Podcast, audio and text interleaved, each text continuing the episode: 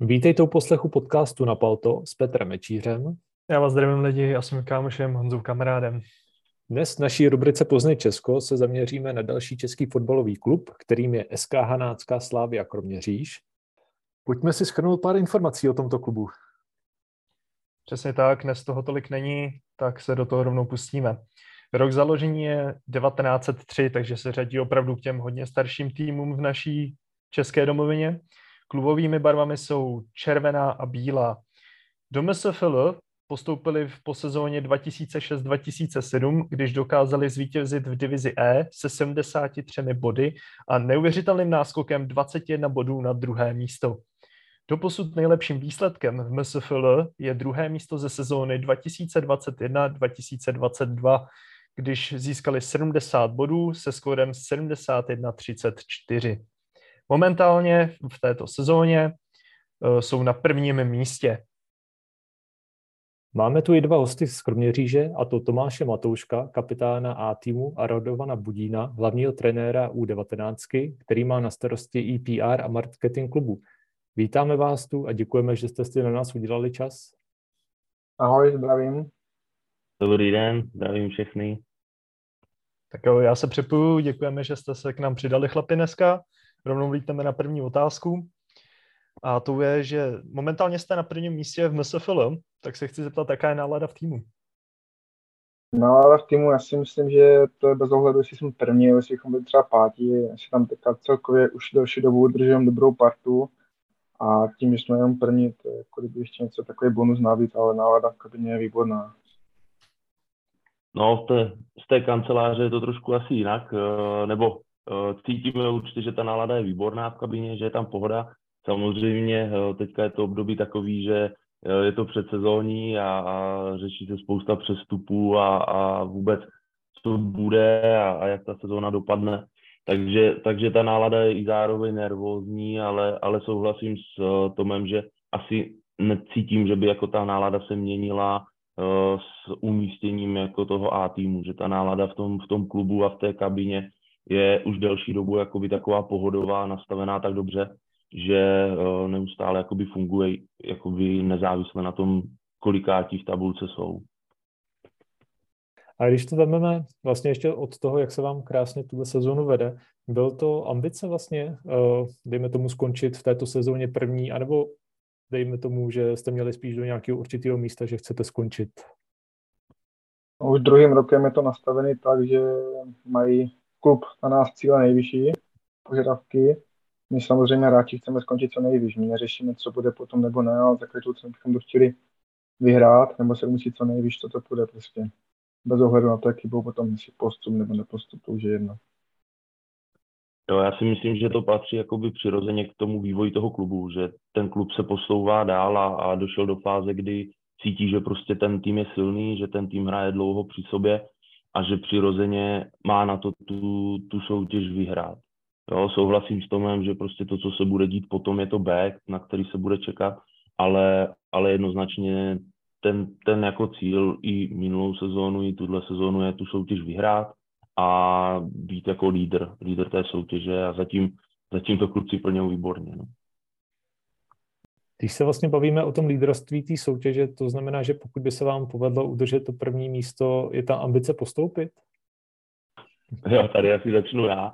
Uh, ambice, oni jsou takový přirozený trošku, protože uh, přece jenom, když tu soutěž vyhrajete, tak asi je hrozně těžký jako by to odmítnout a, a zůstat v té, v té třetí lize. Nicméně prostě ten klub uh, samozřejmě uh, se bude muset nebo by se musel uh, trošičku změnit, musel by se zprofesionalizovat aspoň částečně, což i pro hráče by bylo jako daleko náročnější.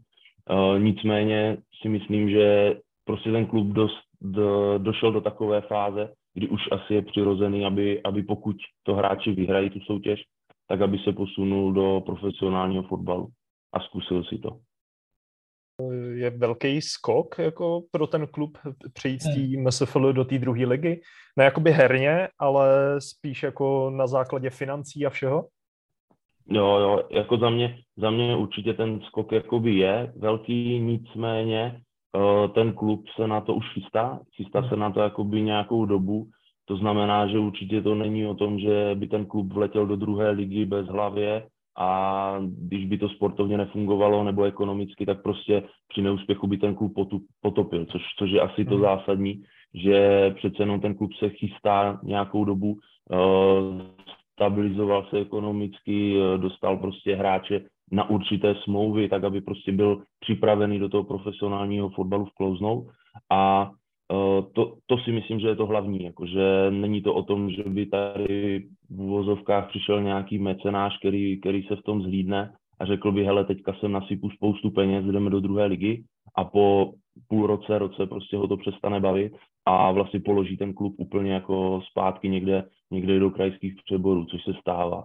Jo, takže v tomto, v tomto si myslím, že ten klub uh, se chystá dlouhodobě. To, že to bude velká změna, tak určitě bude už v tom, že málo kdo v tom klubu, kdo teď působí, ať už eh, v těch jakoby eh, marketingových, manažerských pozicích, tak hráčsky prošel tou druhou ligou, jo? že těch kluků, jak je Mates nebo takhle je jakoby míň, ale takže všichni se v tom jako budou muset naučit chodit, to, to je jasný, to určitě. Když ještě u toho zůstaneme, eh, docela by mě zajímalo, a nemusí to být dáno číselně, ale spíš možná procentuálně, jak moc se liší ty nároky finanční vlastně od třetí ligy versus právě po tu druhou? Těžko říct, jako samozřejmě jsou, jsou kluby, které přejdou do úplně profesionálního režimu a v tu chvíli jakoby se to opravdu, ten nárůst je daleko vyšší.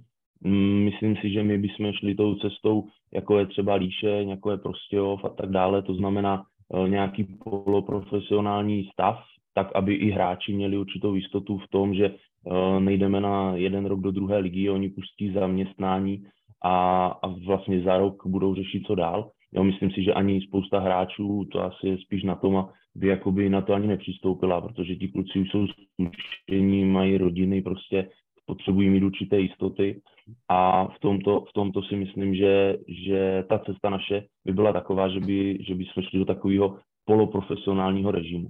To znamená, ten nárůst těžko říct, ale co si tak odhadujeme, že, že je to nějakých 40%, dejme tomu, jo, protože přece jenom eh, smlouvy s hráčema jsou nastaveny dlouhodobě, eh, to znamená, to, to už, to už jakoby nárůst, to, to se je tam daleko vyšší jako položka těch příjmů, ať už eh, v televizních právech, v dotacích kraje, dotace města a tak dále. To znamená, toto všechno jakoby už musíme mít zjištěný, aby jsme věděli, kolik do toho klubu přiteče ale samozřejmě bude, bude to i něco stát, že to, to je jasný, ať už, ať už eh, tím zázemím, že se něco málo musí poupravovat případně na stadionu v infrastruktuře, tak, eh, tak samozřejmě samotný ten chod toho A týmu, výplaty, prémie, eh, cestování, že je samozřejmě náročnější a tak dále.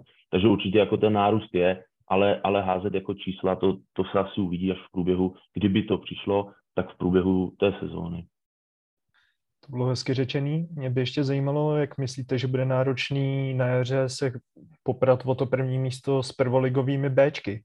Samozřejmě víme, že většinou, eh, když jde o ten postup pro ty Bčka do té druhé ligy, tak oni podpoří i s těma hráčema z, tý, z toho prvoligového týmu. Tak jak to bude náročný pro vás se s nimi utkat? Jako náročný to bude určitě strašně moc. Už loni jsme vlastně bojovali se Sigmou postup a Sigma na jaře skoro nestratila žádný bod a to je, tam je to celkem jedno, jestli to doplňují kluka Mazáčka, nebo jen ti kluci jsou fakt šikovní a ta kvalita tam je. A letos tam Baník do toho určitě bude šlapat, takže náročně to bude strašně, jako musíme se na to připravit a bude to dlouhá cesta a hodně, hodně náročná. No. Když to ještě se zeptám, eh, pokud to vlastně jakoby tyto kluby doplňují hodně lidma z Ačka, eh, to znamená, že vlastně jakoby ten tým je dejme tomu kvalitnější, je to potom, jaký by potom byl vlastně rozdíl mezi druhou a třetí ligou, pokud byste postoupili, co se týče nějaký kvality, dokážete to posoudit?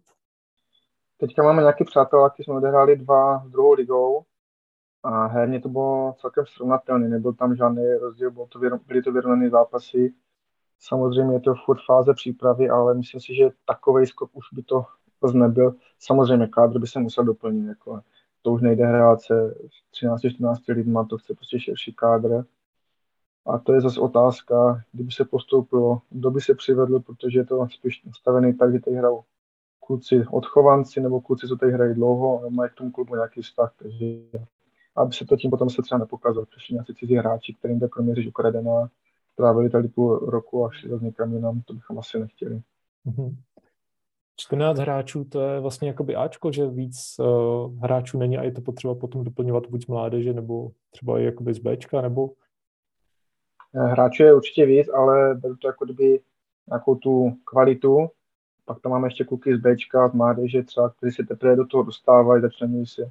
A ty zápasy v MSFR je pro ně zatím taková škola a ty zkušenosti získávají. Třeba ta kvalita je prostě 14-15 hráčů, kteří jsou schopní, když naskočil, že to člověk prostě ten mančav neoslabí, nebo to nepozná. A pak jsou to prostě ti mladší kluci, kteří ty zkušenosti získávají. V podstatě to je to co, to, co jsem říkal, že ten klub se vlastně dlouhodobě nějak jako připravuje. A tak říkal Tom, prostě těch 12, 13, 14, 15 hráčů je vlastně dlouhodobě při sobě a víme, že jakoby ta kvalita, co se týče profesionálních soutěží, jako tu mají. Jo, to znamená, teďka jakoby se jedná o to, že v podstatě přechodem do toho profesionálního prostředí nebo do té profesionální soutěže těch zápasů trošičku přibývá. Přibývá tam samozřejmě náročnost, eh, což, což může výst jakoby ke zranění. Začínají se tam počítat karty, to znamená spíš je to o tom, že opravdu ten tým, aby byl konkurenceschopný, tak potřebuje mít ten kádr opravdu široký a široký kvalitně. Jo, to znamená, že, že v podstatě to není ani tak o tom, že teďka tenhle kádr by neměl na druhou ligu, tak jak říkal Tom, oni prostě teď v přípravě prokazují, že jsou jako schopni s těma dvouligovýma hrát a zvládat ty zápasy. Nicméně prostě ta soutěž je dlouhá, je náročná a ten, to vedení musí počítat s tím, že ten kádr musí být široký a musí být kvalitní. I třeba, kdybychom to vzali ještě ohledně tréninku, uh, dokážete to posoudit, jestli co se týče tréninku, tak jestli by tam bylo víc objemu na t- třeba za ten týden tréninkových jednotek, anebo by to bylo třeba podobné, tak jak je to teď? Co mám zkušenosti, jsem dával druhou ligu v Třinci, tak tréninku bylo daleko víc v přípravě, tam byly dvoufázový, že teďka jako plně nemůžeme, protože kluci chodí do práce, mají školu, ale přes sezónu už tam bývá maximálně jeden dvoufázový, takže přes sezónu už ty tréninky bych asi o tolik víc nebylo, jako tím by se to nelišilo. Tam v té přípravě se to hodně lišilo počtem tréninků. A ono asi tom potvrdí, že náš trenér Broňa Červenka je tak náročný, že myslím si, že kvalita jeho procesu je teďka srovnatelná možná s prvoligovýma týmama než, než s druholigovýma, takže, takže tam, co se týče náplně nebo tak obsahu jako těch tréninků, tak to, to asi změna nebude, jako nebo nebyla by. Takže je tak, náročný, je tak náročný, že během jednoho tréninku obsáhne dvoufázový trénink. Začínáme ve čtyři, ale když tam máme video a všechno, takže odcházíme po sedmé domů, takže máme vlastně dvoufázový v jednom. Druhý den hodá do práce. ano. to je dobrý. Vlastně jako, ale má to asi, asi úspěch, když jsem si vlastně koukal i na podzim, jak jste hráli s Baníkem, tak tam jste neskutečně potrápili. Tam tomu trošku pomohl terén, nám pomohl Baníku, uškodil, Každopádně jsme se na ten tým vytáhli a pomohlo nám to. No. Škoda, škoda těch penalt akorát, ale jinak jako super, super výkon.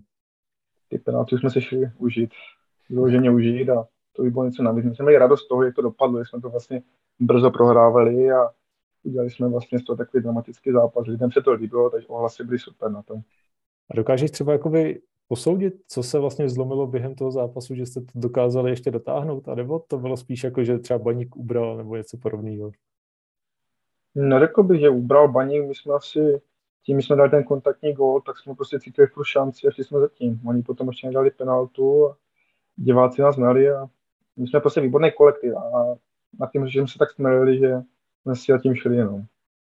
A teď takhle ten kádr, jak hrajete spolu, tak jak už, jak, jak dlouho jste takhle tomhle tom složení? Je to už několik let, nebo jste si prostě tak dokázali sednout během nějakých chvilky? V tomhle složení, myslím, ne, buď a možná mi poradí, já myslím, že tak dva, tři roky a doplňuje se to jeden, dva kusy, jako, hmm. který výborně zapadnou, protože kdyby došel kluk, který by nezapadal, tak ta kabina by ho prostě vyštípala, nechtěla by ho tam. A takový kluci tady většinou nezůstanou. A když tak maximálně půl roku a půl toho dál. A já myslím, že dva, tři roky fungujeme spolu. No. Jo, já si myslím, že jo, že ten, ten přelom jakoby té kabiny je tak nějak ty tři, tři a půl roku zpátky, kdy se vlastně vytvořila nějaká osa, která se vlastně doplňuje teďka, jak říká prostě tom citlivě, tak, aby to nenarušilo ten chod té kabiny, protože opravdu to jedna věc je to, ty sportovní jakoby úmy těch hráčů a ty dovednosti těch hráčů. Nicméně druhá věc je prostě, jak v té kabině funguje a jak je potom vlastně v té sezóně může prodat, že to, co umí, pokud ta kabina prostě s ním nebude souznít a, a on do té kabiny nezapadne, tak vlastně vám ne, nesplní ani ty, ty sportovní cíle, který, pro který ho vlastně přivádíte do toho klubu. Že? A mě docela zajímalo, jestli se ty noví hráči třeba doplňují stylem, že se jdete podívat na divizní utkání, anebo jsou to třeba hráči taky z MSFL?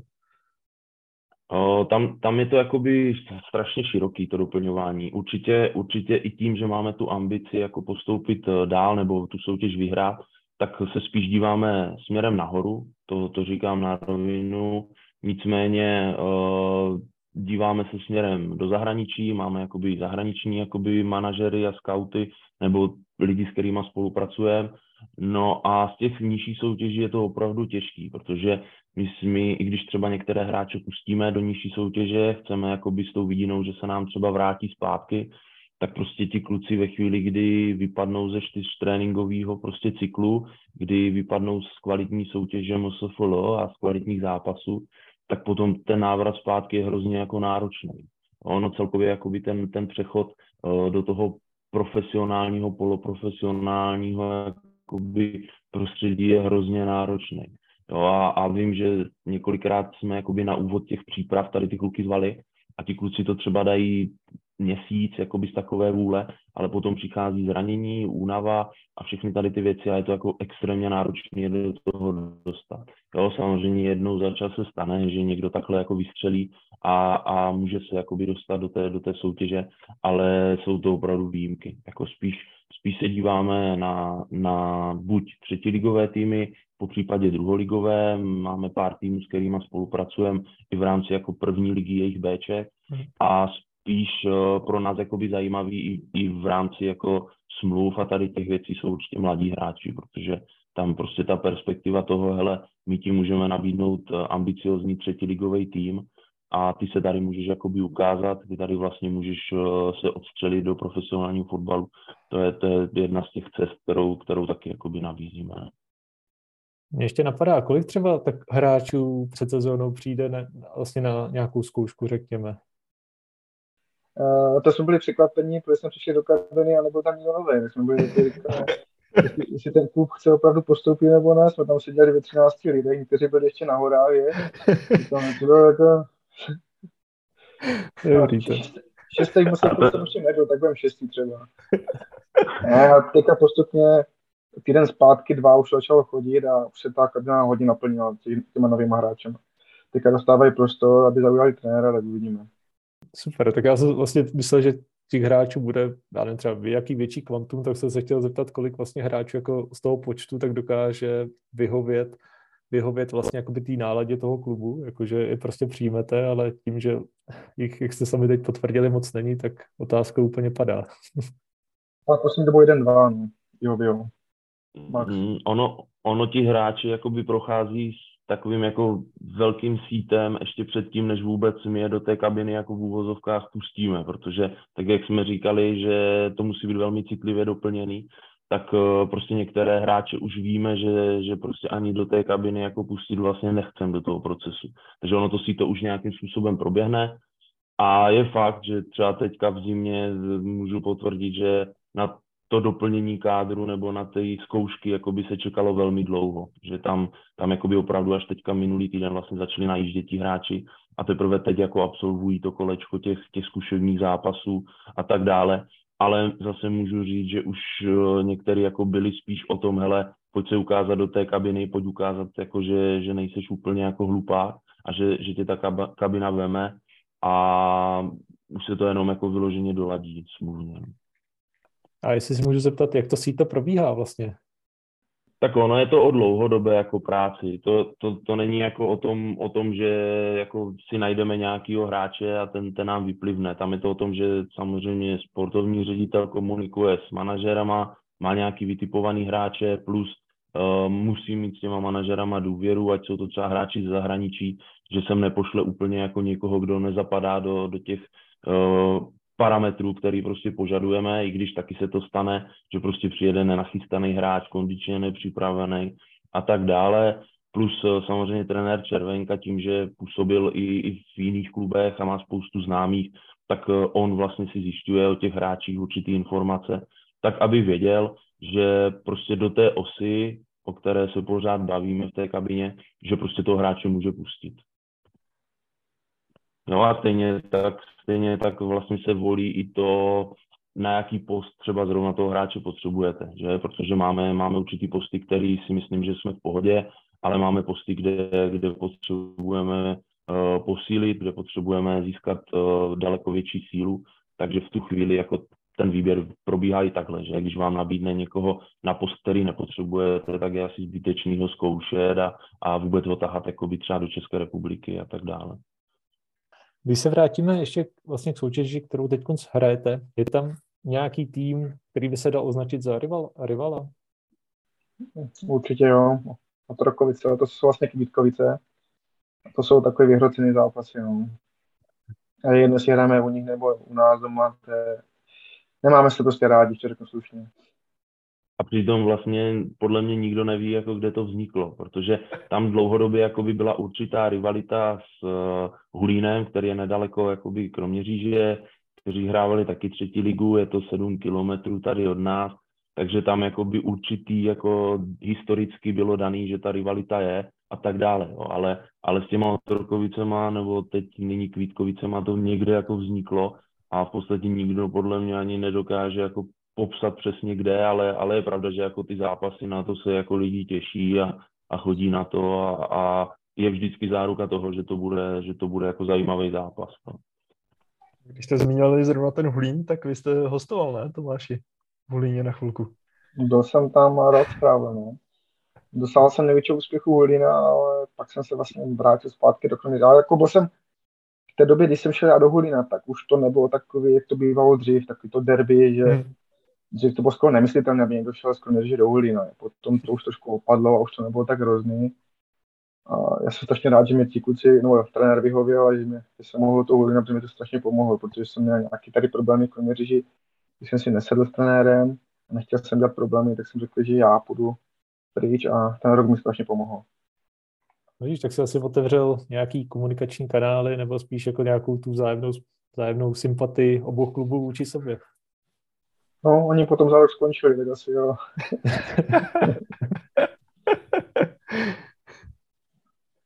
Zajímalo by mě trošku z historie, jak jste prožívali v roce 2006 a 2007 postup eh, Kroměříže do MSFL z divize? Já jsem v té době byl v doroste, já jsem to neprožíval, takže já jsem chodil na tréninky a chodil se dívat na zápasy, ale v té době mi to ještě nějak jako úplně hmm. nebralo. Já popravdě taky ne, já jsem byl ještě jakoby, ještě o pár kategorií pod Matesem, takže já jsem to spíš vnímal, že jakoby muži hrají jako v našem klubu fotbal, hrají nějakou soutěž a až vlastně teď zpětně, když člověk se v tom začne pohybovat a, a hledá nějaký historický prameny a, a zjišťuje vlastně ty milníky toho klubu, tak, tak vlastně se dostane k tomu, jakoby, co tady bylo za úspěch a, a tak dále. Takže, takže až teď zpětně si myslím, že, že to tak zjišťuju. Kdybychom se teď měli zaměřit vlastně na to, že jak jsme se už bavili, že ještě musíte vlastně u toho chodit do práce. Máte to tak, že je to na plný úvazek ta práce nebo nějak, nějak zkráceně?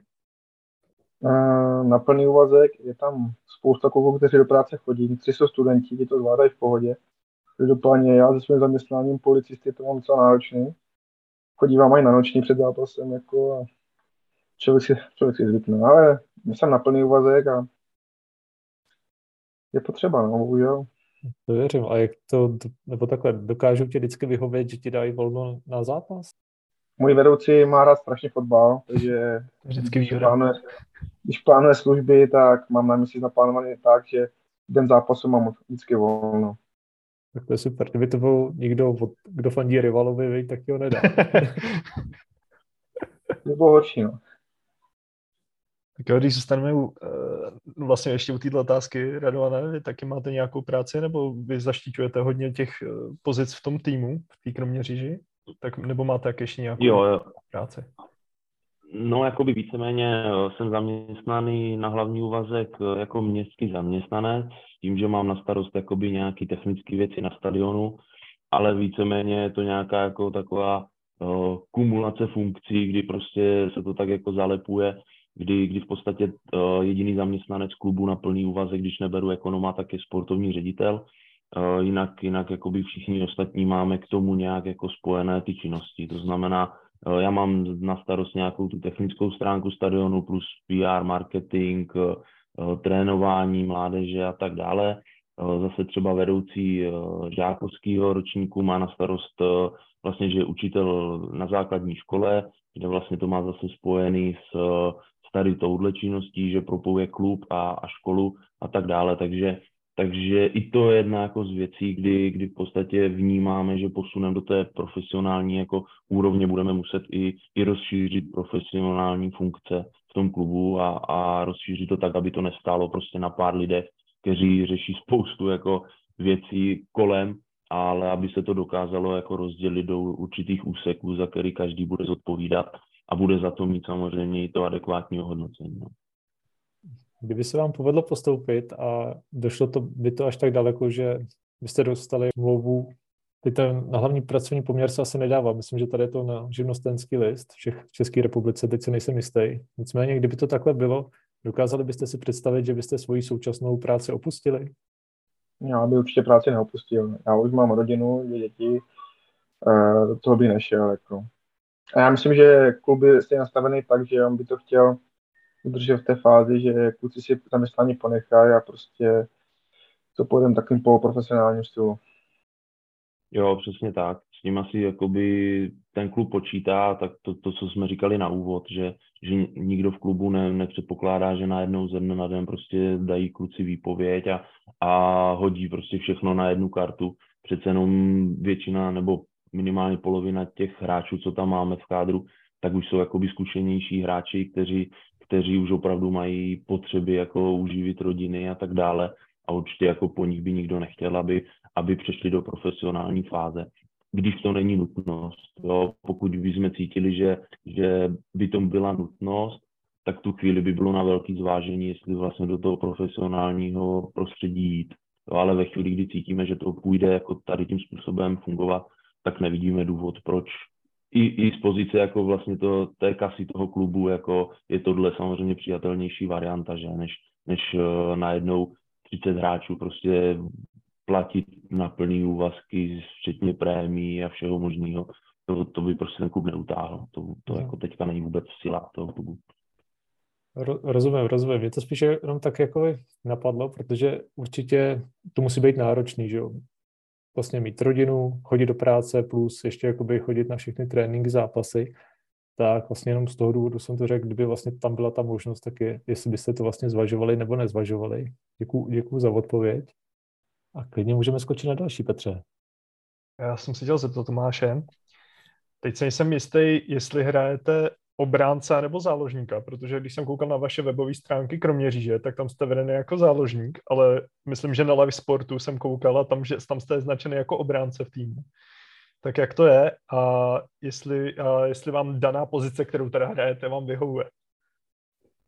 Uh, já jsem takový, že univerzál. Jasně. je potřeba, tam hraju, ale poslední dobou nastupuju ve střední záloze, jako kdyby spíš defenzivnější hráč, ale když je potřeba prostě chybí v obraně, zranění, tak zaskakují v obraně. A ta pozice, jako, co mi, já jsem si hrával i krajního beka, ale trenér Červenka mi potom našel místo tam, a tam jsem se asi našel a usedl už tam hrál nějakou dobu a tam mi to asi vyhovuje nejvíc. Mm-hmm. Já jsem se vlastně nad tím pozastavil stejně jako Petr, že na to Sportu je to trošku jinak, protože když jsem právě viděl ten zápas s Baníkem, tak tam jste hrál defenzivního záložníka, pokud se nepletu. Ale asi vás to táhne i trošku dopředu. Jestli se nemýlím, tak na vás byla, nebo na tebe byla penalta. Jo, já si myslím na takový choutky a ne, ničeho, ničeho myslím taky, mě to napadne, prostě vyběhnu a co se povedlo, jestli to něco bylo, no, my mám takový chutky občas. Eh, dozvěděl jsem se, že jste taky odchovancem klubu, že jste vlastně vyrostl v Kroměříži. By mě zajímalo, jak byste zhodnotil vývoj klubu v průběhu let. No, já jsem začínal takové vesnice tady mimo Kroměříž, ale já jsem od žáčku vlastně potom přešel do Kroměříže, takže jsem našel, kromě přípravky prošel všechny věkové kategorie v Kroměříži. A jak byla ta otázka konkrétně, prosím tě? že vlastně jsi odchoncem, tak jak bys zhodnotil vývoj toho klubu v, v průběhu let, jakoby když si procházel těma různýma kategoriemi a jestli si vnímal jakoby posuny uh, od trenérů a podobně. Tak bych to zhodnotil, no, jako byly světlejší okamžiky, byly i horší, že jo, co beru podle sebe, když se dařilo víc, některých takových kategorii, některých míň, některých to vypadalo, že možná i skončím s fotbalem, kdy byly nějaké zranění a nešlo mi to a nějak jsem toho zůstal. Každý trenér byl trošičku jiný, některý sedli víc, některý míň, ale celkově ten vývoj, jako koukám na to pozitivně. Po zpátku se na to dívám, tak prostě jsem spokojený. Byly, vím, že byly možnosti, jsem mohl odejít třeba do Zlína nebo do Slovácka mládeži, kdy mi to nabízeli. A nakonec jsme se zhodli nějak s rodičama, s tátou, že to je celou to Kroměříží vlastně, to je, kdy budu hrávat pravidelně a to mě vyhovovalo vlastně. A nakonec jsem došel dál než ti kluci, co třeba mládeži odešli do Zlína nebo Slovácka a skončili, měli přijít domů, že skončili s fotbalem, že? takže z těch kluků jsem asi došel já nejdál.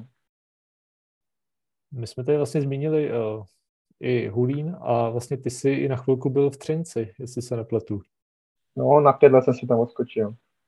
A jak na to vzpomínáš, to tohle angažmá? Nebo to moje první profesionální angažmá jako jenom pozitivní, jako strašný. V té době, já jsem měl 20 let, já jsem bydlel s maminkou, s tatínkem, že najednou jsem měl prostě odejít od rodiny, začal se chodit přítelkyni, teďka manželkou a pro mě to byl strašný skok, já jsem na to nebyl zvyklý, že jsem někde sám, jako já jsem první týden jsem tam brečel jako na pokoji a museli přijet utěšovat mě a a podrželi mě a pak najednou v pohodě, jako fakt.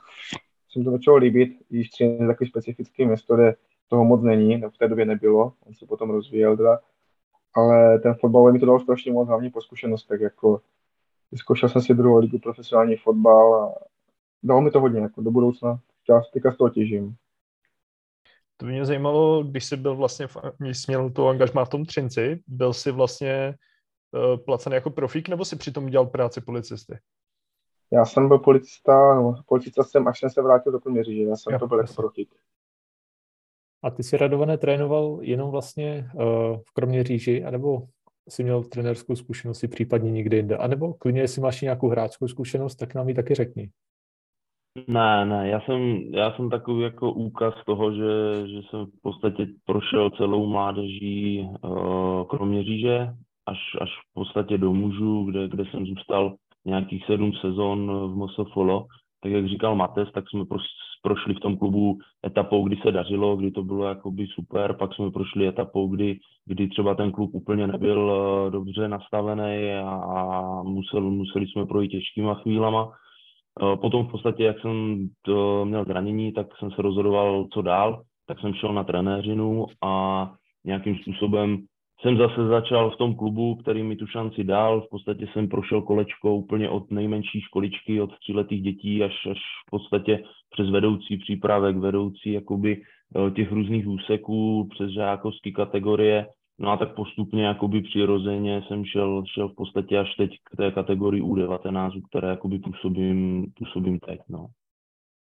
A je to pro tebe zatím to jako nejlepší, že tě baví práce s U19, nebo třeba i spíš s těma mladšíma, mladšíma výběrama?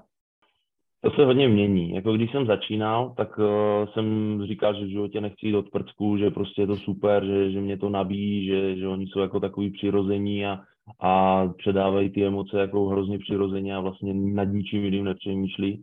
Ale potom jako postupem času, když člověk jde dál a dál a vlastně vnímá to, že může s těma klukama začít opravdu řešit fotbalové věci a může jakoby řešit uh, detaily, taktiku, video a tady ty věci, tak je pravda, že už asi těžko bych se vracel zpátky jako k malým, k malým dětem. Jo. Neříkám, že, že nemůže přijít ta doba, kdy toho budu mít až nad hlavu a řeknu, hele, jdu zpátky někdy k přípravce.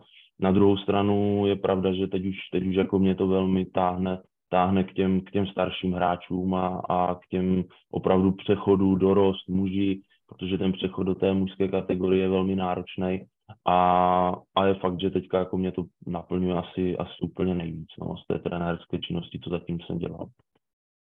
Byla by tam třeba do budoucna ambice posunout se k Ačku, ať už kromě říže, nebo třeba i někam jinam? Tak ambice musí být, jako bez, bez ambice asi by to bylo zbytečný dělat, protože když jsem jakoby se rozhodl, že chci jakoby se trenéřinou v uvozovkách živit a spojenou samozřejmě s více funkcema, tak tu ambici jako člověk musí mít. To znamená samozřejmě eh, ten posun asi přirozeně někde k mužskému fotbalu asi by měl přijít, ale myslím si, že by měl přijít za nějakou dobu, že to určitě není o tom, že, že člověk je dva roky u devatenáctky a, a dostane jako extrémně pochvaly a najednou, najednou jako ho vyšvihnou, protože ten, každý ten věk, každá ta věková kategorie má svoje specifika a ten mužský fotbal jako obzvlášť. Že? Takže, takže určitě ambice jsou, ale chce to čas jako trpělivě. A ty si vlastně jako přicházel vždycky o ten stupeň vejš eh, se svýma výběrama, nebo to bylo, že eh, vždycky třeba chyběl ten trenér, tak vlastně ti tam, nebo ti nabídli tu pozici? Uh, ne, ne, ne, ne. Já tím, že, tím, že jakoby my máme třeba spoustu trenérů jako rodičů, že mají své dítě jakoby v klubu a přirozeně s něma jdou jakoby ty kategorie výš a výš, tak já jsem měl tu výhodu, že vlastně to dítě jsem tam nikde neměl, to znamená, že tam, kde zrovna ten klub potřeboval mít jako trenéra, tak, eh, tak v podstatě se to uh, zaplnilo mnou nebo, nebo kolegama jako jinýma. A popravdě já ani jako jsem nechtěl jít dlouhodobě s nějakou kategorií. Já jsem vždycky říkal, že nějaký ty dva, možná tři roky s tou kategorií je dobrý strávy, ale potom jako je dobrý je zase předat třeba jinému typu trenérovi, nebo případně prostě, uh, aby člověk zase on změnil trošku myšlení a tak dále. To znamená, asi jednou, dvakrát jsem se vrátil ke stejné kategorii věkové, potom jsem zase posunul třeba o tři roky dál a tak dále. Jo, no potom je to za, jako i společný s tím, že když člověk studuje licence, tak ten klub potřebuje někde jako mít uh, ty vzdělané trenéry, takže potom zaplňuje ty místa i v rámci tady tohoto. Takže tam těch faktorů je jako víc. No. A ty jsi zmínil tu licenci, ty jsi držitel jaké licence? Uh, UEFA A. UEFA A teď aktuálně. To je ta nejvyšší? Tak ještě profi, ne? Uh, ne, nad tím, je, nad tím je ještě profi a ta už se rozděluje na profi mládež a profi muže. Takže, takže tam ještě jeden stupeň mě někdy v budoucnu asi čeká. No. A to mě ještě zajímalo, to vlastně jako když se to takhle rozděluje a ty bys udělal třeba profi pro muže, tak to znamená, že nemůžeš trénovat profi mládež? Tam je to spíš o funkcích jako takových, spíš je to naopak, že ve chvíli, kdy má člověk profi mládež, tak vlastně potom nesplňuje třeba, že ne, by neměl trénovat druhou ligu. Říkám záměrně by neměl, protože hmm. prostě spousta věcí jde, ale, ale neměl by. Naopak jako spíš je to o tom, že třeba držitel profi mládeže vlastně může zaplnit funkci vedoucího sportovního centra mládeže a tak, takový jako hmm. funkce, kdy ten svaz má nastavený určitý jakoby rámec udávání jako těch statutů licencí a ať už si o to myslí, kdo chce, co chce, tak teďka je to nastavený, takže jsou tam i jako velmi nutné jako ty, ty vzdělanosti těch, těch lidí tam. To je zajímavé. Mě tam ještě něco zajímalo, ještě vskočím chvilku k Tomášovi. Ač ti přeju ještě dlouhý fotbalový léta, nepřemýšlíš potom o nějaký funkci po, vlastně po hráčské kariéře? Já už to mám vymyšlené s koukama. Já budu takový pouštický hráčské slávy tak on plní funkci ve Slavii Praha, tak já budu takový výbušný kryďas na, na lavice tady v Peměřiži. No tak super. Pozice, pozice, pozice, kterou jsem se zvídl já. A ještě když se tebe zeptám, uh, Radované, jak je náročný vlastně to Ačko udělat? Co to všechno obnáší? O, Ačko, Ačko obnáší, pokud se nepletu, pět týdenních bloků, pondělí až pátek tím, že v každý ten blok má nějaký tematický okruh, je to rozdělený na Moravu a Čechy, což je trošku usnadněný, že jakoby nemusíme cestovat eh, do Prahy, ale že můžeme jakoby být na Moravě, většinou to bývá Olomouc, případně uh, Uherské hradiště. A v podstatě to obsahuje spoustu přednášek, spoustu náhledových tréninků, spoustu jakoby teorie a zároveň praxe. A na závěr v podstatě zkoušky na principu maturity, to znamená eh, nějaké okruhy otázek na různé témata, plus eh, člověk musí natočit svůj nějaký trénink, který potom jako nějak si musí obhájit a řeší se tam spousta jakoby parametrů kondičních a tady těch jako už trošku odbornějších věcí. No. Máš tomuhle, Petře, ještě nějakou otázku? Já možná mám. Tématu, ne? A ještě, na, ještě na Tomáše, vlastně, aby, jestli jsem pochopil, tak ty bys byl taky na lavičce, že jo? Až vlastně případně bys si skončil tu kariéru, tak bys vlastně byl též na lavičce. Je potřeba, aby ty si měl nějakou licenci, třeba já nevím, C nebo nějakou jinou? Já jsem si v mládí C udělal, to už mi asi propadlo a momentálně to neřeším. No, to máme stejný. Není čas. není čas.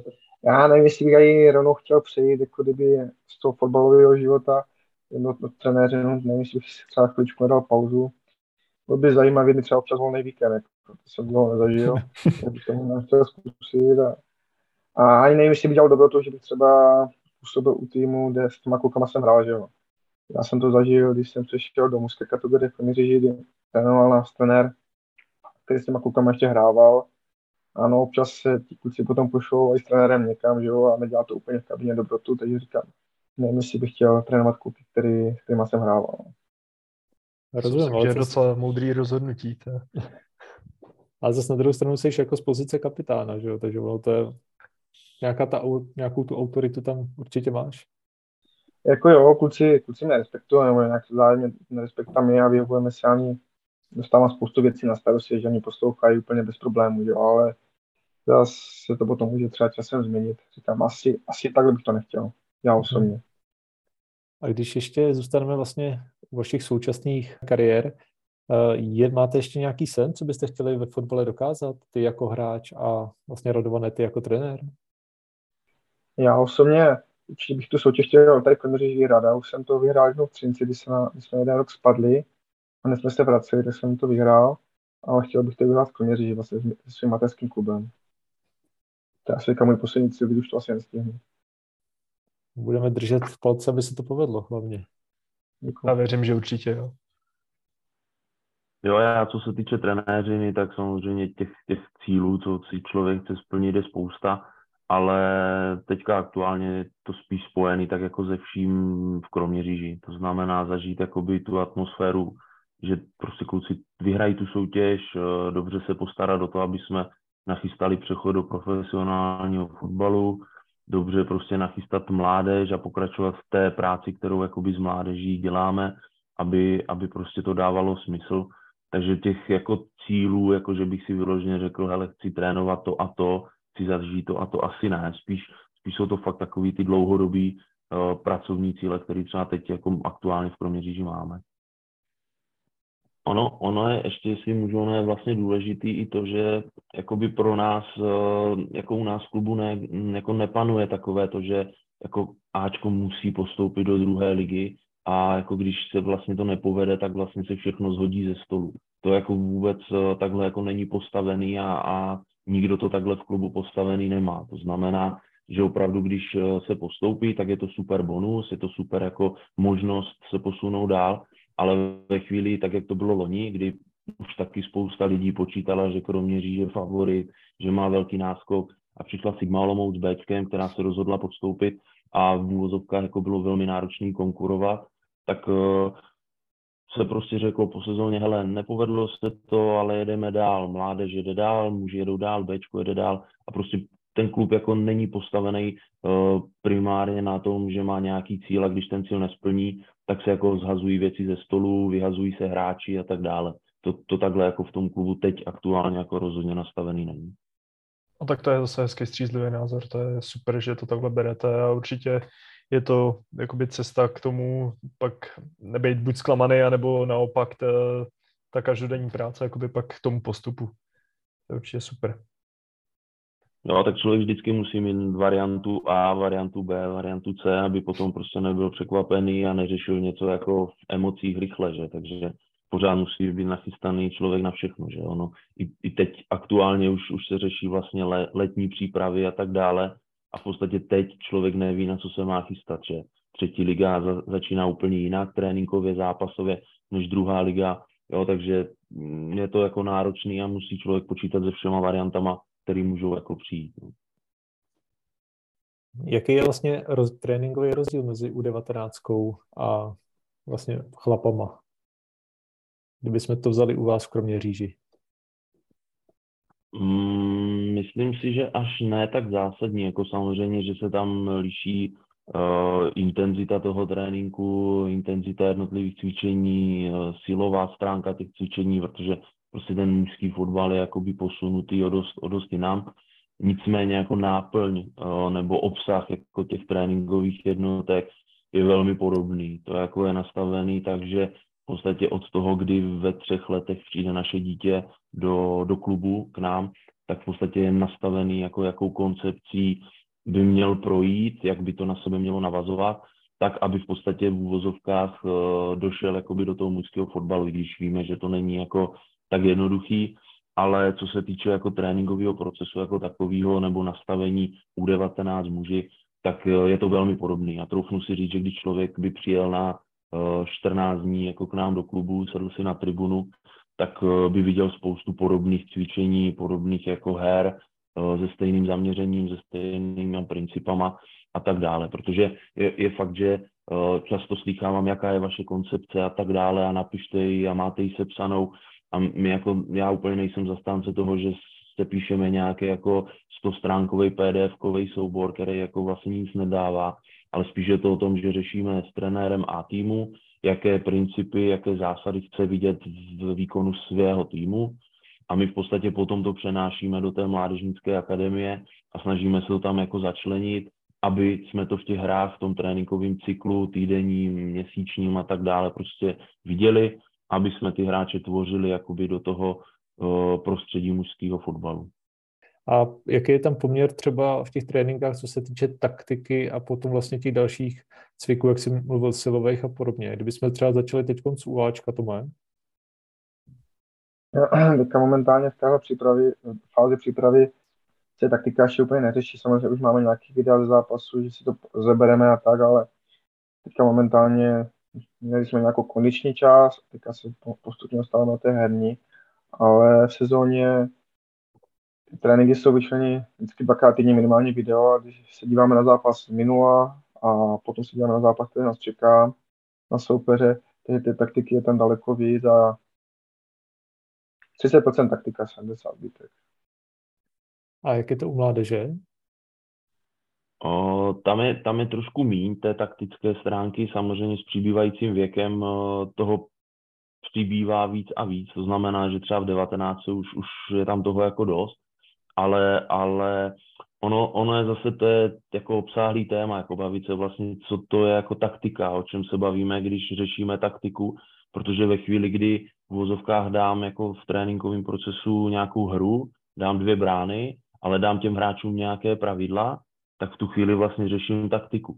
Jo, a teď se vlastně bavíme o tom, jestli je to herní trénink, anebo je to taktický trénink. Jo. Takže, takže v tomto je to náročný, jako vůbec to pojmenovat, ale když to vezmu tak, jak by říkal Tom, tak uh, muži mají vlastně dvakrát za týden video, 19 třeba funguje principem, že, se chys, že si vyhodnocuje na videu utkání, který proběhlo o víkendu. Jo, ale už nemá to video na soupeře, protože tam už je to jako náročný ty hráče jako nachystát a, a vůbec eh, v, tom, v té mládeži se sestavy rotují, takže není to jako o tom, že nachystám se na to, že levý obránce soupeře je třeba slabší nebo tak.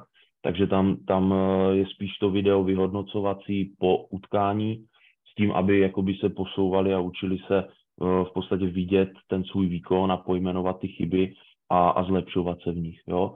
ale, ale ubývá, a to si myslím, že je takový i trend jako celý, že to není asi jenom o Kroměříži, ale ubývá takových těch tréninků, kdy, kdy hráči jako stojí na pozicích a posouvají se o metr doprava, o metr doleva, což, což my jsme ještě jakoby hráči zažili, tak teď už, teď už je to opravdu zabalený do toho jako herního děje, kdy, kdy prostě se hraje fotbal s určitýma pravidlama, s určitýma zónama, s určitým nastavením, tak, aby vlastně ten trenér ty hráče přirozeně v tom herním ději dostal do té taktické přípravy.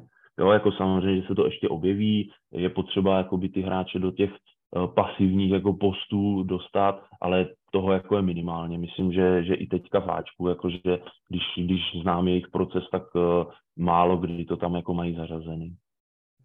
A ty Tome, jak vzpomínáš na přechod do, jakoby z dorostů do A chlapů? My jsme s Budějou byli spolu v dorostech, protože on skočil pár takových kategorií jako šikovný, mladý, nadějný. A možná mi to potvrdí, ale já si myslím, že jsme přecházeli my, že těch kluků bylo daleko víc šikovnější, nebo co mohli se do toho Ačka prosadit, že byla v té ještě větší konkurence, takže spousta kluků třeba nevydržela, prostě dostali jsme se dva, tři, kdyby to šel potom na, do okolních tady měst, vesnic a fotbal vešli strašně dolů, ale já jsem ten přechod, já jsem vlastně nastoupil jednou do zápasu, když jsem byl v dorostenské kategorii, kdy tam vypadl stabilní hráč, dostal jsem šanci, ničeho nic, za té doby jsem tam vlastně nějak už působil ty máčku. Ten přechod byl takový celkem plynulý a v pohodě. On celkově jakoby ten přechod eh, z toho mládežnického do toho mužského je jako extrémně náročný. Samozřejmě je ta cesta, kdy, kdy třeba Tom nebo, nebo i já jsem měl to štěstí, že zrovna třeba v té době na těch postech třeba bylo jakoby trošku místo jo, a tak dále, ale, ale představit si to, že v podstatě v té mládeži, když to vezmu v Kroměříži, tak eh, v U19 máš tři topový hráče, kteří jakoby vypadají, že by mohli přejít do jakoby mužského týmu. Oni prochází 18 let všema věkovýma kategoriama, kdy jako topoví hráči jsou lídři těch týmů, jsou vlastně, hrají každý zápas, eh, je na nich postavená jakoby celá ta taktika, příprava a teďka oni přijdou do té mužské kabiny, kde v podstatě se stávají poslední člen té kabiny. Poslední jakoby článek toho a musí počkat na svou šanci, musí jakoby tu svoji šanci 15, 20, někdy je to pár minut v tom utkání jako využít, ukázat se a málo kdo jakoby má tu trpělivost nebo se s těma mladýma hráčema třeba dostatečně dobře nemluví, nekomunikuje, nepřipravuje se na to, že vlastně ta role se jim jakoby otočí. Jo? A, a co si budeme, prostě ta kabina těch zkušených hráčů těm mladým to dává jakoby ještě o to náročnější, což je správně, což prostě ti kluci musí projít tím, že, že prostě ten, ten život, ať už fotbalový nebo osobní, není jednoduchý. Takže, takže to, toto jakoby je hrozně těžký a ve chvíli, kdy si to jako v tom klubu ti lidi uvědomí, tak eh, můžou ty hráče dlouhodobě připravovat na to, že do, ten přechod do té mužské kategorie může být jako jednodušší. No. Jo, ale to je zase jako obrovský téma. No. Uh-huh. Ty jste vlastně, nebo oba jste to dobře naznačili, že uh, dříve ty konkuren, nebo ta konkurence byla větší, než je současná. Nebo když byste to vzali od svých uh, mládežnických let, vidíte i velký úbytek jakoby lidí, co by chtěli vůbec hrát fotbal? Já myslím, že to je spíš otázka na budu, protože já už se v tom prostředí tak úplně nepohybu, takže on to určitě vidí, vidí líp. Já, já jsem spíš teďka celkově zaměřený na A tým a tohle nějak jako teďka moc nepozoruju. Mm, já třeba si nemyslím, že úbytek jako, nebo že by, že by děti nechtěli sportovat, tak jak se často jakoby dočítám a, a slyšíme to. Samozřejmě to, že doba je jiná, to víme, ale nemyslím si, jako i když vidím počty, které třeba máme v mládežnických kategoriích, tak si myslím, že jako pořád jsou dostateční. Samozřejmě přijdou tam zlomový jakoby milníky v té kariéře, kdy ti hráči se rozhodují vlastně, co dál, že přijdou první holky, přijde změna školy, přijde zjištění, že kamarádi, spolužáci o víkendu uh, jdou někam na zábavu, přitom všichni, ty musíš zůstat doma, chystat se, abys byl na druhý den na zápas jako v pohodě, nebo tě trenér veme prostě od pátku do pondělí někam na soustředění, jo a tak dále. A to jsou, to jsou takový ty milníky, který spíše o tom si dobře pohlídat, dobře s těma hráčema komunikovat Eh, často se stává, že prostě nám třeba na nějakou dobu z toho vypadnou, ale dát jim ten prostor, neuzavírat jako ty brány, hele, ty se na to vykašlal, končíš, jako, ale dát jim ten prostor, že zase zjistí, že, že v uvozovkách ta holka ho nechala a teď jako co budu dělat, no tak se zase k tomu fotbalu vrátím. Takže těch jako situací, které v tom mládežnickém fotbale jako přichází, je mraky, ale nemyslím si a jsem takový jako uh, ne odpůrce, ale, ale často říkám, že prostě ty děti chcou sportovat. Oni jako se nenarodí s tím, že řeknou, tak a teď jako sportovat nebudu. Ale je to o tom, aby jsme dokázali zaujmout, aby jsme dokázali vytvořit prostředí, ve kterém se budou cítit dobře mhm. a nastavit to tak, aby, aby to bylo prostě funkční. Což je jako extrémně náročné, to, to, to je jasný. Já to beru vlastně z toho, že my jsme tak všichni stejně starý a já vzpomínám, když jsem byl malý, tak třeba u nás jakoby byl právě jenom ten fotbal, ale od té doby se ta konkurence těch sportů tak navýšila. Máme tady florbal i jakoby další, další sporty, tak jsem to bral hlavně vlastně v tomhle měřítku, což mě vede jako k další otázce, jestli máte nějaký sport v okolí, který vlastně byste mohli nazvat jako konkurencí, že vlastně ty děti jdou třeba jakoby radši tam. Tak v Kroměříži, v Kroměříži je to nastavený asi víceméně uh, největší spolek je fotbal, druhý největší spolek je hokej, kde jakoby mají jako taky slušnou mládež, kde, kde s tím dobře pracují, akorát tam samozřejmě ten přechod potom už je náročnější, protože už je jenom Zlý nebo Přerov, co se týče těch, těch jako kvalitnějších soutěží. A jako těch, těch sportů je taky mraky, jako je tady basketbal, je tady judo, jsou tady různý jako menší volejbaly a tady tyto, takže jako určitě ten, ten rozptyl je, je velký. Nicméně zase, i tím, že jsem chvíli působil a jezdil jsem do škol a takhle, tak ono je to trošičku možná i tím, jak je to nastavený, že v podstatě my, jako klub dostáváme peníze uh, za členy, které máme jako vlastně zaregistrovaný u nás jako v klubu a v podstatě nás ten uh, systém jako nutí k tomu, hele, vzít co nejdřív to dítě a co nejdřív ho jakoby zapsat na fotbal a zaregistrovat a, a dostávat jako na něho jako příspěvky, místo toho, aby jsme jim nechali do nějakých prostě deseti, jedenácti let, uh, hele, projděte si sporty, vyber si vlastně v čem seš dobrý a potom jakoby začni sportovat tam, kde se cítíš jako fajn. Jo, že, že v, tomto, v tomto je podle mě celý to prostředí nastavený trošku, trošku špatně. Jo? Ale, ale zase, zase mám zkušenost jako spoustu kluků v mládeži nám třeba zároveň hraje hokej, fotbal a potom se v určitým věku musí rozhodnout, jestli víc to nebo to. Takže jako ta, ty, těch více sportů je jenom dobře. Jo? My taky často zapojujeme judo, to zapojujeme box jo? a tady ty věci. Prostě samozřejmě těch více sportů je to no. nejhorší, čemu jako těžko konkurujeme, tak jsou prostě technologie. To je prostě věc, kdy je to takhle, ale zase to je o nastavení rodiče, že jako může jít přece ten, to dítě někam na sport a večer si ten tablet zapnout. Jo? Je to jenom o, o naplánování si toho dne. No, no, za našich mladých let nám rodiče zakazovali fotbal, chodit ven, viď? a dneska je to zakazovat počítač nebo tablet, jak říkáte. I za je to tak. je to tak, jo, jo.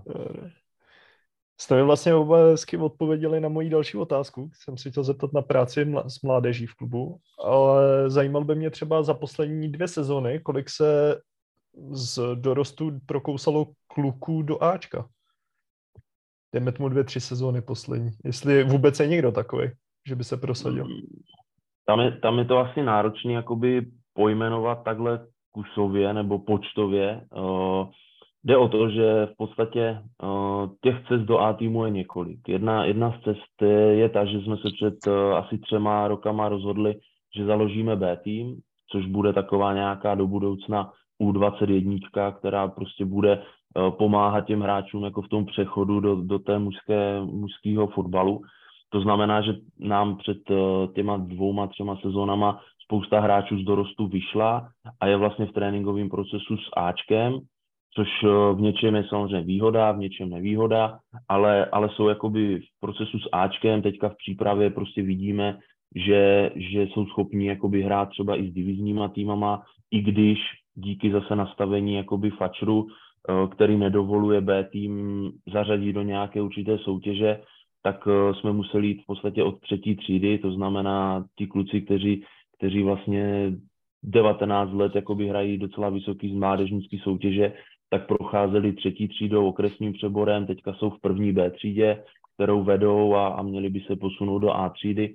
Takže jako ten, ten vůbec proces toho nastavení toho B týmu eh, velmi náročný, prostě udržet ty hráče, aby, aby hráli jako vlastně úplně tu nejnižší soutěž, která jde a, a tak dále. Nicméně myslím si, že kdyby jsme to měli vzít jako počtově, tak pokud se nepletu, tak eh, se bavíme třeba o jednom možná dva hráči jakoby z ročníků U19, kteří se posunou a jsou třeba za nějakou dobu plnohodnotní členi jakoby toho, toho kádru. Jo, ale zase tady je důležitý jako si pojmenovat, jedna věc je to, že ten hráč tam je a druhá věc, v jaké je roli. Jo, že ten klub musí vědět, že třeba toho hráče tam posouvá, ale ví, že ho teprve chystá, že bude v úvozovkách, teď to řeknu škaredě, použitelný až za dvě, tři sezóny, že prostě potřebuje se ohrát. Jo. My jsme dlouho jako klub fungovali tak, že ti hráči z U19 vycházeli částečně, někteří šli do A týmu a kdo se nedostal, tak se šel jakoby rozehrát do těch okolních týmů, který hráli divize, krajský přebory a tak dále. Jenže my jsme potom po x letech jakoby si udělali statistiku, kolik hráčů se nám vlastně vrátilo s tou vidinou, s kterou my jsme je tam dávali. A my jsme se dostali jako na číslo nula. Jako fakt jako bez, bez přehánění prostě nula.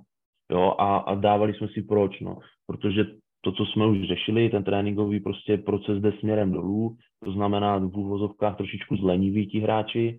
Samozřejmě tou soutěží se uh, potom aklimatizují na ty podmínky té soutěže, to znamená, uh, ta úroveň jejich nestoupá, ale, ale zůstává stejná nebo naopak klesá.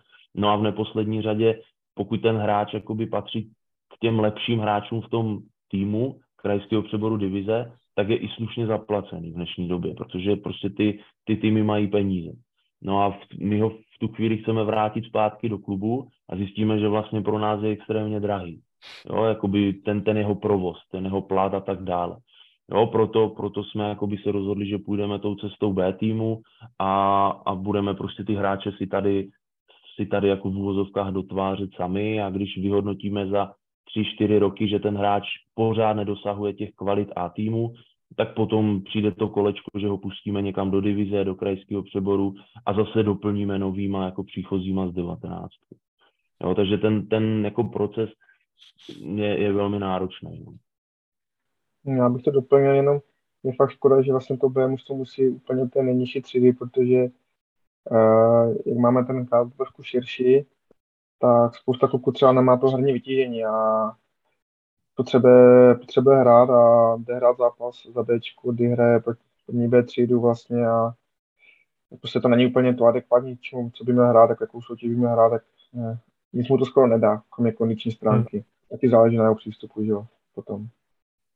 To rozhodně, no, to pak jako musí být hrozný skok třeba, když právě hraju tu první B třídu a pak by šel třeba na testy, že jo, po sezóně jakoby k vám, tak si myslím, že to je hrozně radikální skok to najednou pro toho hráče, aby se začlenil vlastně do toho. A oni ty kluci no, vlastně jdou celou dobu v tým uh, tréninku režimu Ačka, takže oni mají vlastně jo. normálně takže čtyři, tre, čtyři, čtyři dny. Přesně tak. Oni jsou, my máme proto větší počet, my můžeme udělat více věcí na tréninku. Mm-hmm. Ten Červenka s tím se naučil nějak pracovat a díky tomu ti kluci vlastně všechny té soutěži válcují vlastně. Jo, přesně tak, no. Ono, ono vlastně my jsme, když jsme si dávali jména jakoby při založení toho B týmu na papír, tak jsme zjistili, že nedokážeme vytvořit jako jednu tréninkovou skupinu, která by jako fungovala spolu a zaručili bychom jí, že by rostla, protože prostě v osmi lidech a tak dále to nejde. Devatenáctka má zase svůj proces, takže tam, tam jsme museli jakoby udělat tady tohle. Ze začátku popravdě, a máte asi to potvrdí, to bylo náročné, protože je pravda, že najednou ten počet jako toho, těch hráčů v A týmu narostl, co se týče tréninkového procesu, ale jak říkal uh, Tom, tak uh, Broně jako červenka se s tím naučil výborně pracovat. A, a je pravda, že prostě ti kluci absolvují normálně proces třetiligového týmu, který, který uh, je velmi náročný.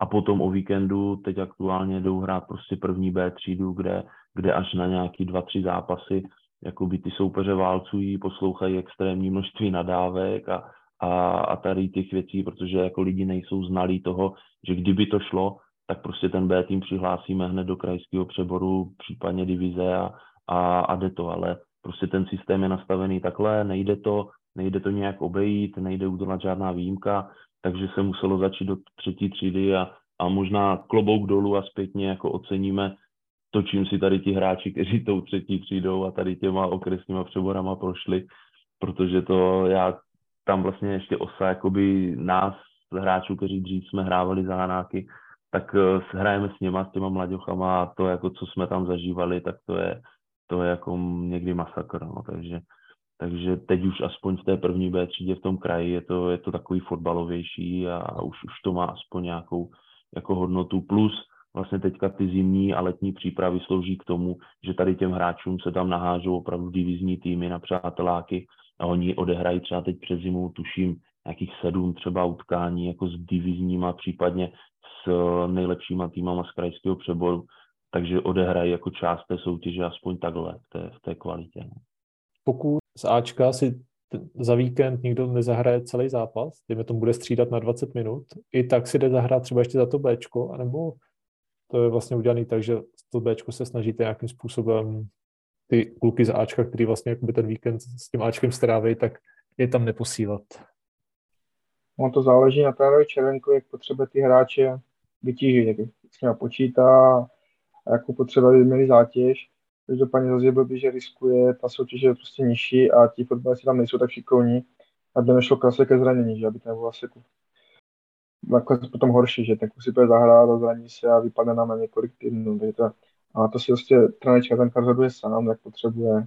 On s těma hráčima komunikovat, co po nich potřebuje, je třeba nepotřebuji potom, abys chodil do každého souboje, chci, abys prostě měl nějaké herní vytížení, abys dohnal kondici, tak prostě tomu tak musíš přistoupit. Je to o komunikaci potom. Hmm. A... Někdo, potom, někdo se třeba potom nabídne sám, že řekne, teď jsem třeba tři týdny nehrál pořádně, chci, chci si zahrát, takže i tak se to může. A pro Ačko, Bčko máte jinýho trenéra, nebo vlastně uh, hlavní trenér, tak vlastně Ačko tak absolvuje i ty zápasy Bčka?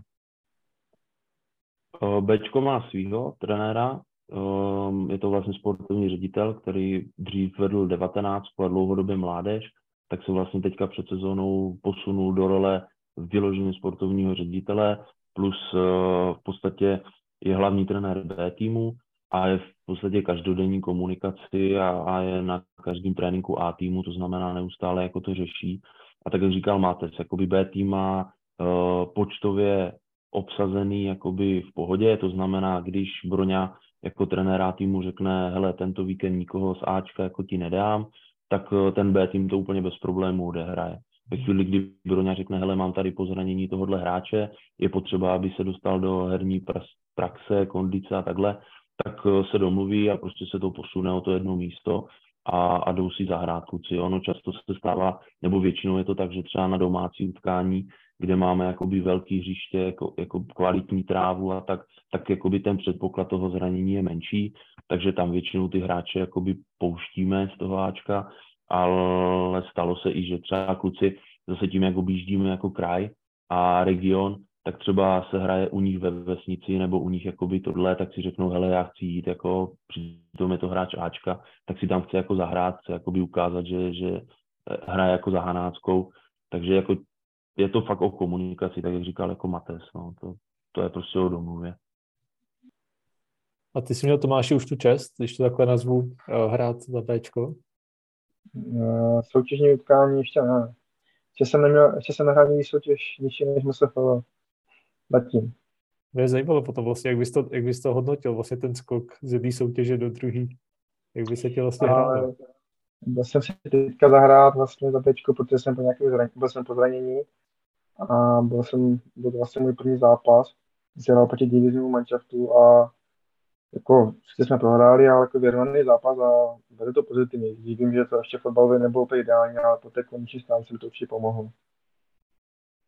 A ten skok je obrovský. Jakoby tam je hmm. obrovský rozdíl v té trénovanosti těch hráčů. Tam jde vidět, že když jakoby k nám do Bčka uh, přijde hráč jako z A týmu, který čtyřikrát týdně absolvuje extrémně náročný proces, tak prostě to, to je to je jako jasný, že, že to jde vidět, jo? pokud on k tomu dobře přistoupí, což, což zatím musím zaklepat, že, že opravdu jako ti hráči jsou s tím stotožnění a že, že by to není, že tam jde za trest, jo? že ve chvíli, kdyby tam měli za trest, tak radši ať nechodí ale když tam jdou, tak jako oni tu soutěž jako převýšují extrémně. Jako to, to je jasný, to je, to je přirozený. To, to asi by bylo něco špatně, kdyby, kdyby to tak nebylo. Rozumím. Mě to vlastně říkal jeden můj kamarád, který hrál za mládež eh, v jednom prvoligovém klubu a potom vlastně, když už se nevešli, řekněme, do toho Ačka, tak eh, šli někam na hostování právě, myslím, že to bylo do A třídy a říkal, že vlastně ten skok pro ně i ač list právě z mládeže, tak byl extrémně extrémně vysoký.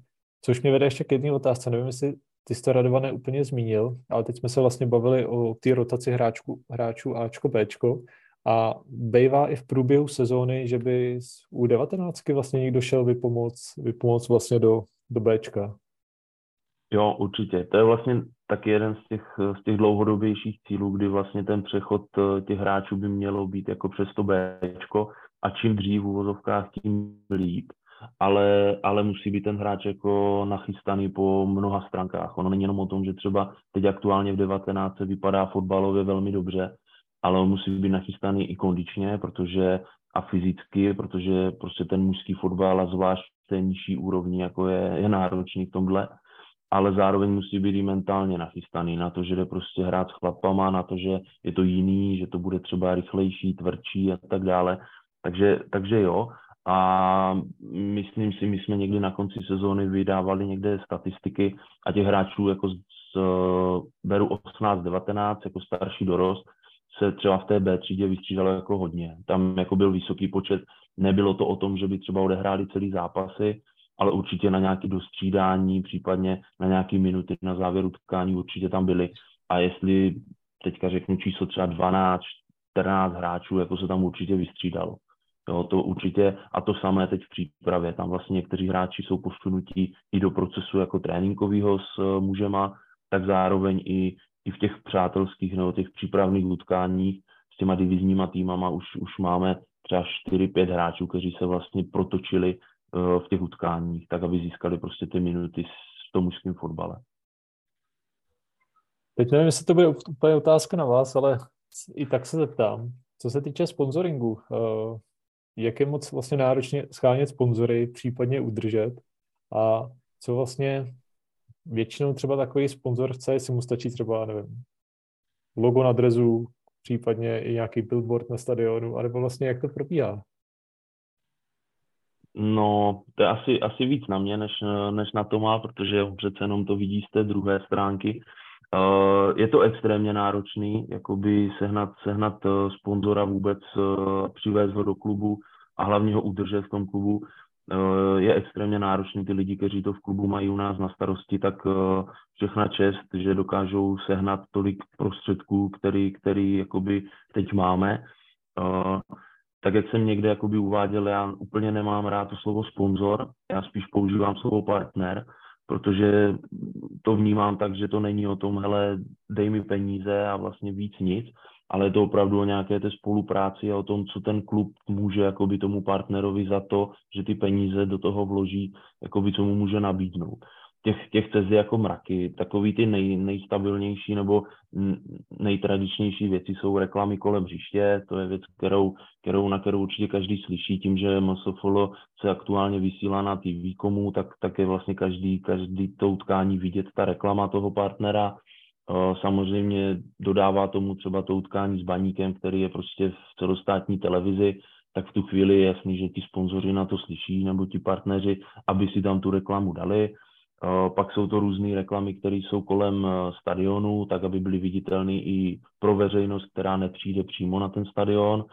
No a samozřejmě je to i to místo toho dresu, který je ale jako velmi takovou výsadní jako výsadní jako postavením pro to, aby ten partner si to tam extrémně zasloužil a tam už je ta částka jako fakt vysoká, protože přece jenom ty dresy jsou domácí, venkovní, jo, hraje se v tom neustále a měl, mělo by to být jako tak, aby opravdu ten partner byl jakoby schopný uh, pokryt aspoň jako větší část toho rozpočtu. Jo, takže takže určitě, ale zase je to o tom, že jsou tam místa na rukávech dresu, jsou tam místa na trenkách, které jsou jako zase jinak finančně hodnoceny a tak dále. Jo, druhá věc, co zase ten klub se snaží, tak teď v poslední době opravdu se snaží jakoby s těma partnerama i e, navázat takovou jako užší spolupráci, to znamená samozřejmostí jsou prostě vstupenky pro, pro něho a blízké okolí jako nebo vedení té firmy, aby mohli na každé utkání zdarma, aby mohli prostě si tam zajít do, do VIP místnosti. Teďka vlastně letos nově chystáme turnaj partnerů, kdy vlastně každá ta firma si může poskládat a už máme přislíbený spoustu firm prostě svůj tým a zahrají si mezi sebou fotbalový turnaj. Jo, a zase k tomu bude patřit nějaké jako posezení a zábava, tady tyto věci, aby, aby v podstatě cítili, že to není jenom, že po nich jako chceme peníze, ale že jsme schopni jim nabídnout, představit, ukázat jakoby ten klub, jak funguje. Jo, to, to je asi ta nejzásadnější věc, kterou vnímám, podstatě přesvědčit toho partnera o tom, jak fungujeme, představit mu tu koncepci, že to není výstřel na jednu sezónu, ale že je to opravdu dlouhodobá promyšlená práce, která jako na sebe navazuje, včetně mládeže a tak dále. Jo? A když to řeknu úplně do podrobna, tak ono partner jako nebo sponzor je v podstatě každý fanoušek. Jo, my často jakoby řešíme, jaká je cena, kolik, za kolik jdeme na ten fotbal a, a musím za to platit a takové, ale vlastně jakoby v tom myšlení si uvědomit to, že když já jdu a vlastně koupím si tu vstupenku, tak vlastně podporu jakoby ten klub a dávám mu najevo, že si jako vážím té práce, kterou jako odvádí a tak dále, no, což je jako myšlení jako velmi posunutý a, a značka ideál. Jo, ale, ale určitě takhle. No. Plus, plus ten klub samozřejmě zase eh, je i trošku soběstačný, připravuje spoustu jako společenských akcí, z kterých, z kterých má zisk. Máme vlastně klubový fanshop, prodejnu kamenou přímo, přímo v areálu, to znamená i z toho máme nějaký zisk a snažíme se prostě i my sami vygenerovat z mládežnických turnajů a tak dále, prostě aby jsme ten klub eh, byli i my schopni nějakým způsobem financovat sami. To mě zajímalo by mě, jak je velká fanouškovská základna kromě říži. Největší byla v době, kdy jsme vlastně před kolika 13 lety hráli MOL Cup, když jsme vypadli v semifinále s Mladou Boleslaví, tak to vzniklo dokonce oficiální fanklub, který se nám i na venkovní zápas, na domácí. A postupně to potom ubývalo, možná úplně zmizel. A teď je tam, máme tam pár nadšenců, kteří nás pozbudují, ale spíš, spíš je to takový, jako, že lidi se jdou podívat, to jako, že by to měli vyloženě třeba 20 lidí v sektoru, hmm. tak to prostě není. Je tam třeba nevím, skupinka deseti, kteří si dají pivko, zavolají si nějaký korál, na nás pozbudují, ale jako, že by byla nějaká fanouškovská základna velká, to ne. A celkově návštěvnost v MSFL? Tak teď jsem to chtěl říct, že se převedl třeba na ostatní manšafty MSFL, tak určitě nezaostáváme, možná jsme ještě vepředu, protože eh, ti lidi na tom se já nevím, tady kromě chodí třeba 300 až 500 lidí, na zápasu, taky na termín, kdy se hraje, ale je to asi jeden z největších počtů MSFL, protože ty lidi tam na běčka nechodí skoro vůbec, je třeba počet 50 lidí na zápas, ale jinak končí 300 tak zhruba. A jako docela mě to mrzí, skrz, jako myslím, kromě lidi že nechodí víc, protože stadion máme a zázemí krásný. A co jsem jako, když jsem hrál ten profesionální fotbal, co jsem objel, tak uh, jestli jsou dva, tři hezčí třeba druholigový stadiony nebo lepší, než máme my, jako my to máme na druhou ligu úplně přepichový stadion. Ty lidi si to možná asi neuváží, neváží nebo neuvědomují, prostě nejsou tady tak nastavení, aby chodili na ty fotbaly se dívat. Prostě. Což je právě velká škoda už i vzhledem k tomu, že bojujete o postup a jak říkáte, máte i krásný zázemí, stadion. Tak jak by mě zajímalo, jestli i třeba klub eh, se snaží nějak víc zpropagovat fotbal, Ať už, třeba hra, ať už třeba hra, pro mě radované, hmm. hmm. ale ať už hmm. třeba, eh, že by hráči eh, podnikli nějakou, já nevím, exibici třeba t, jakoby s fanouškama klubu, nebo že by zašli nevím, podepsat drezit do nemocnice nebo něco takového? Jasné. Těch, těch akcí jakoby je spousta a myslím si, jak jsme se bavili o nějakých jako sportovních ambicích, který ten klub má, tak jeden z těch cílů dlouhodobých je jednoznačně prostě dostat více lidí a více fanoušků jakoby na tribuny.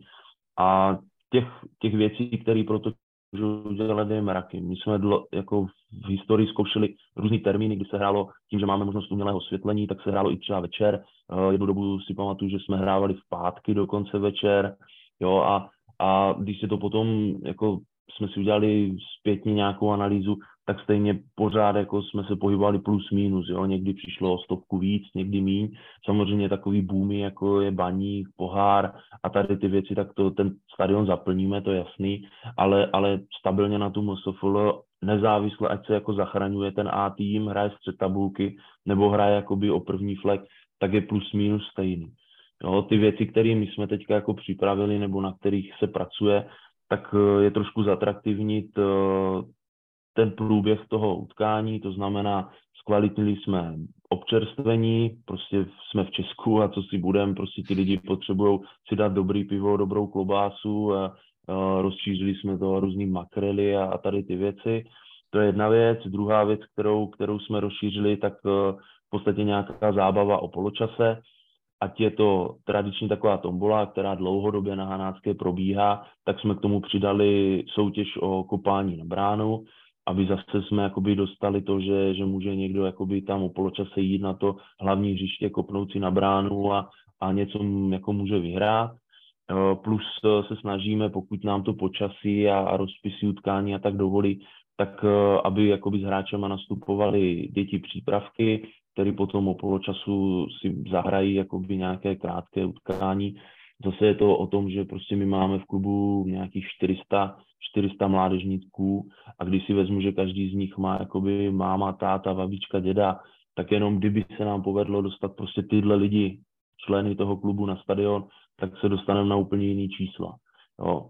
A teď eh, je taková ta otázka, na kterou každý čeká, kdyby se nám povedlo případně postoupit do druhé ligy, jak moc by se ta návštěvnost zvedla a na jak dlouho by se zvedla, protože je jasný, že určitě nějaký boom přijde, prostě být profesionální soutěž ve městě, uh, mít prostě, teď je to atraktivní Bčka, má Sparty, Slávie a, a Sigmy Olomouc a tak dále, jo, je tam spousta týmu kolem, Líšeň, Výškov, Prostějov, jo, takže, takže určitě by se ta návštěvnost zvedla a asi by bylo potom na, na hráčích a na výkonnosti a tady na tom, uh, jak, jak dlouho by tu návštěvnost jako udrželi. No.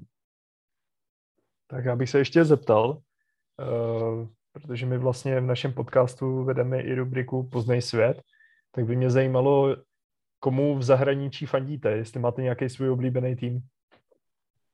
Já si teda začnu. Já úplně vyloženě, že bych byl fanoušek úplně nějakého klubu, měl dresy, šály a takový. To ne, já spíš jako mám oblíbenější mančafty a mám mančafty, které třeba oblíbeně absolutně nemám, ale vyloženě nemám jeden vybraný, který faní úplně, že to je srdcovka, to prostě nemám. A v Česku, kromě samozřejmě kromě říže? V Česku je to podobné. Já mám, já prostě mám oblíbený manšafty a neoblíbený manšafty. Mně stačí ještě tu nezíská Sparta a jsem spokojený. A nějaký třeba fotbalový vzor, ať už z dětství nebo třeba ještě pořád teď, který by se tě eh, držel? Když jsem byl, když jsem byl mladý, když jsem byl půjčina, tak jsem měl vždycky Tomáš vždycky strašně. To byl můj sen si s ním jednou zahrát, to se mi povedlo, ale postupem času jsem ten názor trošku měnil, protože nebyl jsem, nehrál jsem na stejném postu jako on a potom jsme se časem jich fotbalově lišili, že on je výborný technik, já jsem byl spíš takový ten, co tvrdil muziku, takže jsem potom jako ty, ty idoly trošku měnil, jako, takže jsem přišel z Tomáše Rustického na Gennara Gaza. Já jsem to chtěl říct.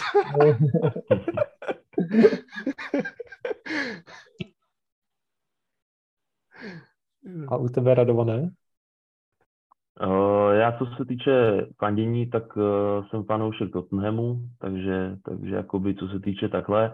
A popravdě uh, jsme byli i na nějakých zahraničních stážích jako trenéři, takže potom jakoby v ty kluby, ve kterých člověk jako stráví nějakou dobu, tak je samozřejmě trošku víc sleduje, ne, ne, nemůžu jako se považovat za fanouška, ale určitým způsobem jim trošku víc přeje a, a když potom projíždí jako každý, každý víkend ty výsledky všech těch lig, tak samozřejmě ty oči jakoby upoutají k tomu, k tomu kde, kde člověk strávil nějakou dobu.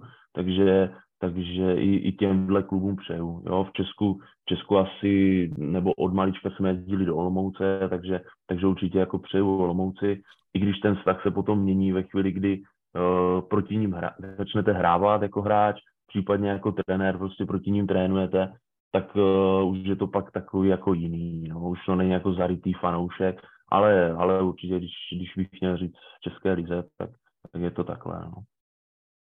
A nějaký trenerský vzor, který máš? Tyjo, to asi jako úplně ne. Samozřejmě taky člověk tím, jak se chce neustále vzdělávat, tak, tak sleduje, spousta trenérů mě trénovala, no, takže z každého jsem se snažil, až na jednoho člověka, tak z každého jsem se snažil vzít jako uh, aspoň něco prostě pozitivního. A uh, prostě teďka je spousta dobrých trenérů. Jako ono, ta, ta práce toho, toho trenéra je tak náročná, že jako říct o někom, že ten je dobrý, ten je špatný, je jako těžký, no. Takže, že bych měl vyloženě vzor, ne, ale teďka v dnešní době spousta dokumentů, jako je dobré, že se dostaneme k informacím, jako, které jsou opravdu interní, jo, ať už jsou teďka tady ty eh, všechno nebo nic a tady tyhle jako dokumenty o těch anglických týmech a tak, tak uh, nakouknout, jakoby, jak přemýšlí tady ty, ty typy, jak je Arteta, jak je Mourinho a tak dále, tak je to prostě zajímavý, inspirativní, ale že bych měl vzor, ne. Já se snažím jako jít svojí cestou nějakou a, a spíš se jenom od těch trenérů něco jako pozbírat a, a tak dále. No. Tak jo, vypadá to, že jsme na konci skoro. Tak jestli vlastně máte něco na srdci, co byste chtěli zkázat vašim fanouškům, případně fanouškům našeho podcastu?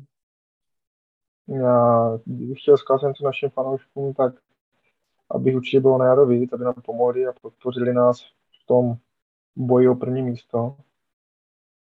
A se týče fanoušků podcastu, já jsem třeba vůbec nebyl jsem tomhle nějak orientovaný, až buď mi vlastně dal nějaký info takový. A je to strašně zajímavý a určitě všem doporučuji to sledovat, jestli se někdo dozvědět něco o jiném fotbale, než je ten nejvyšší, ale třeba i tady tyhle soutěže. Tak je to zajímavý a určitě se, se stal fanouškem dnešním nám. Výborně. Děku, děkujeme. Já, já doplním Toma, já samozřejmě bych chtěl taky všechny pozvat, aby, aby chodili na fotbal, nejenom v Kroměříži, ale, ale i na ostatní týmy, tak aby prostě jsme ty stadiony zaplňovali, aby, aby nám to dělalo radost, aby jsme ty kluby podporovali o to víc, aby prostě chodili v Kroměříži na fotbal a, a pomohli klukům jakoby to dotáhnout eh, k tomu vítězství v té lize. A co se týče tady toho podcastu, tak jenom potrhnu to, co říkal Mates. Prostě um, skvělá myšlenka, začít se bavit o amatérském fotbale, uh, začít uh, otevírat témata, prostě, který, který nejsou tak uh, profláknutý, tak uh, je za mě velmi důležitý a budu vás kluci jenom podporovat, kde to půjde. Takže hodně štěstí, ať, ať to běží dál. Moc děkujeme. Děkuji, moc krát vám děkujeme, že jste byli účastníci našeho podcastu. Určitě moc vám děkujeme. A tohle to byl Radovan Budín, PR manažer eh, a trenér U19 v Kroměříži a kapitán a hráč A mužstva v Kroměříži eh, Tomáš Matoušek. Děkuji za pozvání. Díky za pozvání, mějte se. Mějte se, ahoj. Ahoj, ahoj. ahoj. Tak jo lidi, a nás můžete poslouchat uh, pod názvem Napalto, máme Facebook, kde nás můžete sledovat taky pod názvem Napalto, nebo na Instagramu Napalto podcast. Případně nám můžete psát vaše dotazy na náš e-mail napaltopodcast.seznam.cz Uvidíme se zase někdy příště a děkujeme vám za poslech. Děkujeme.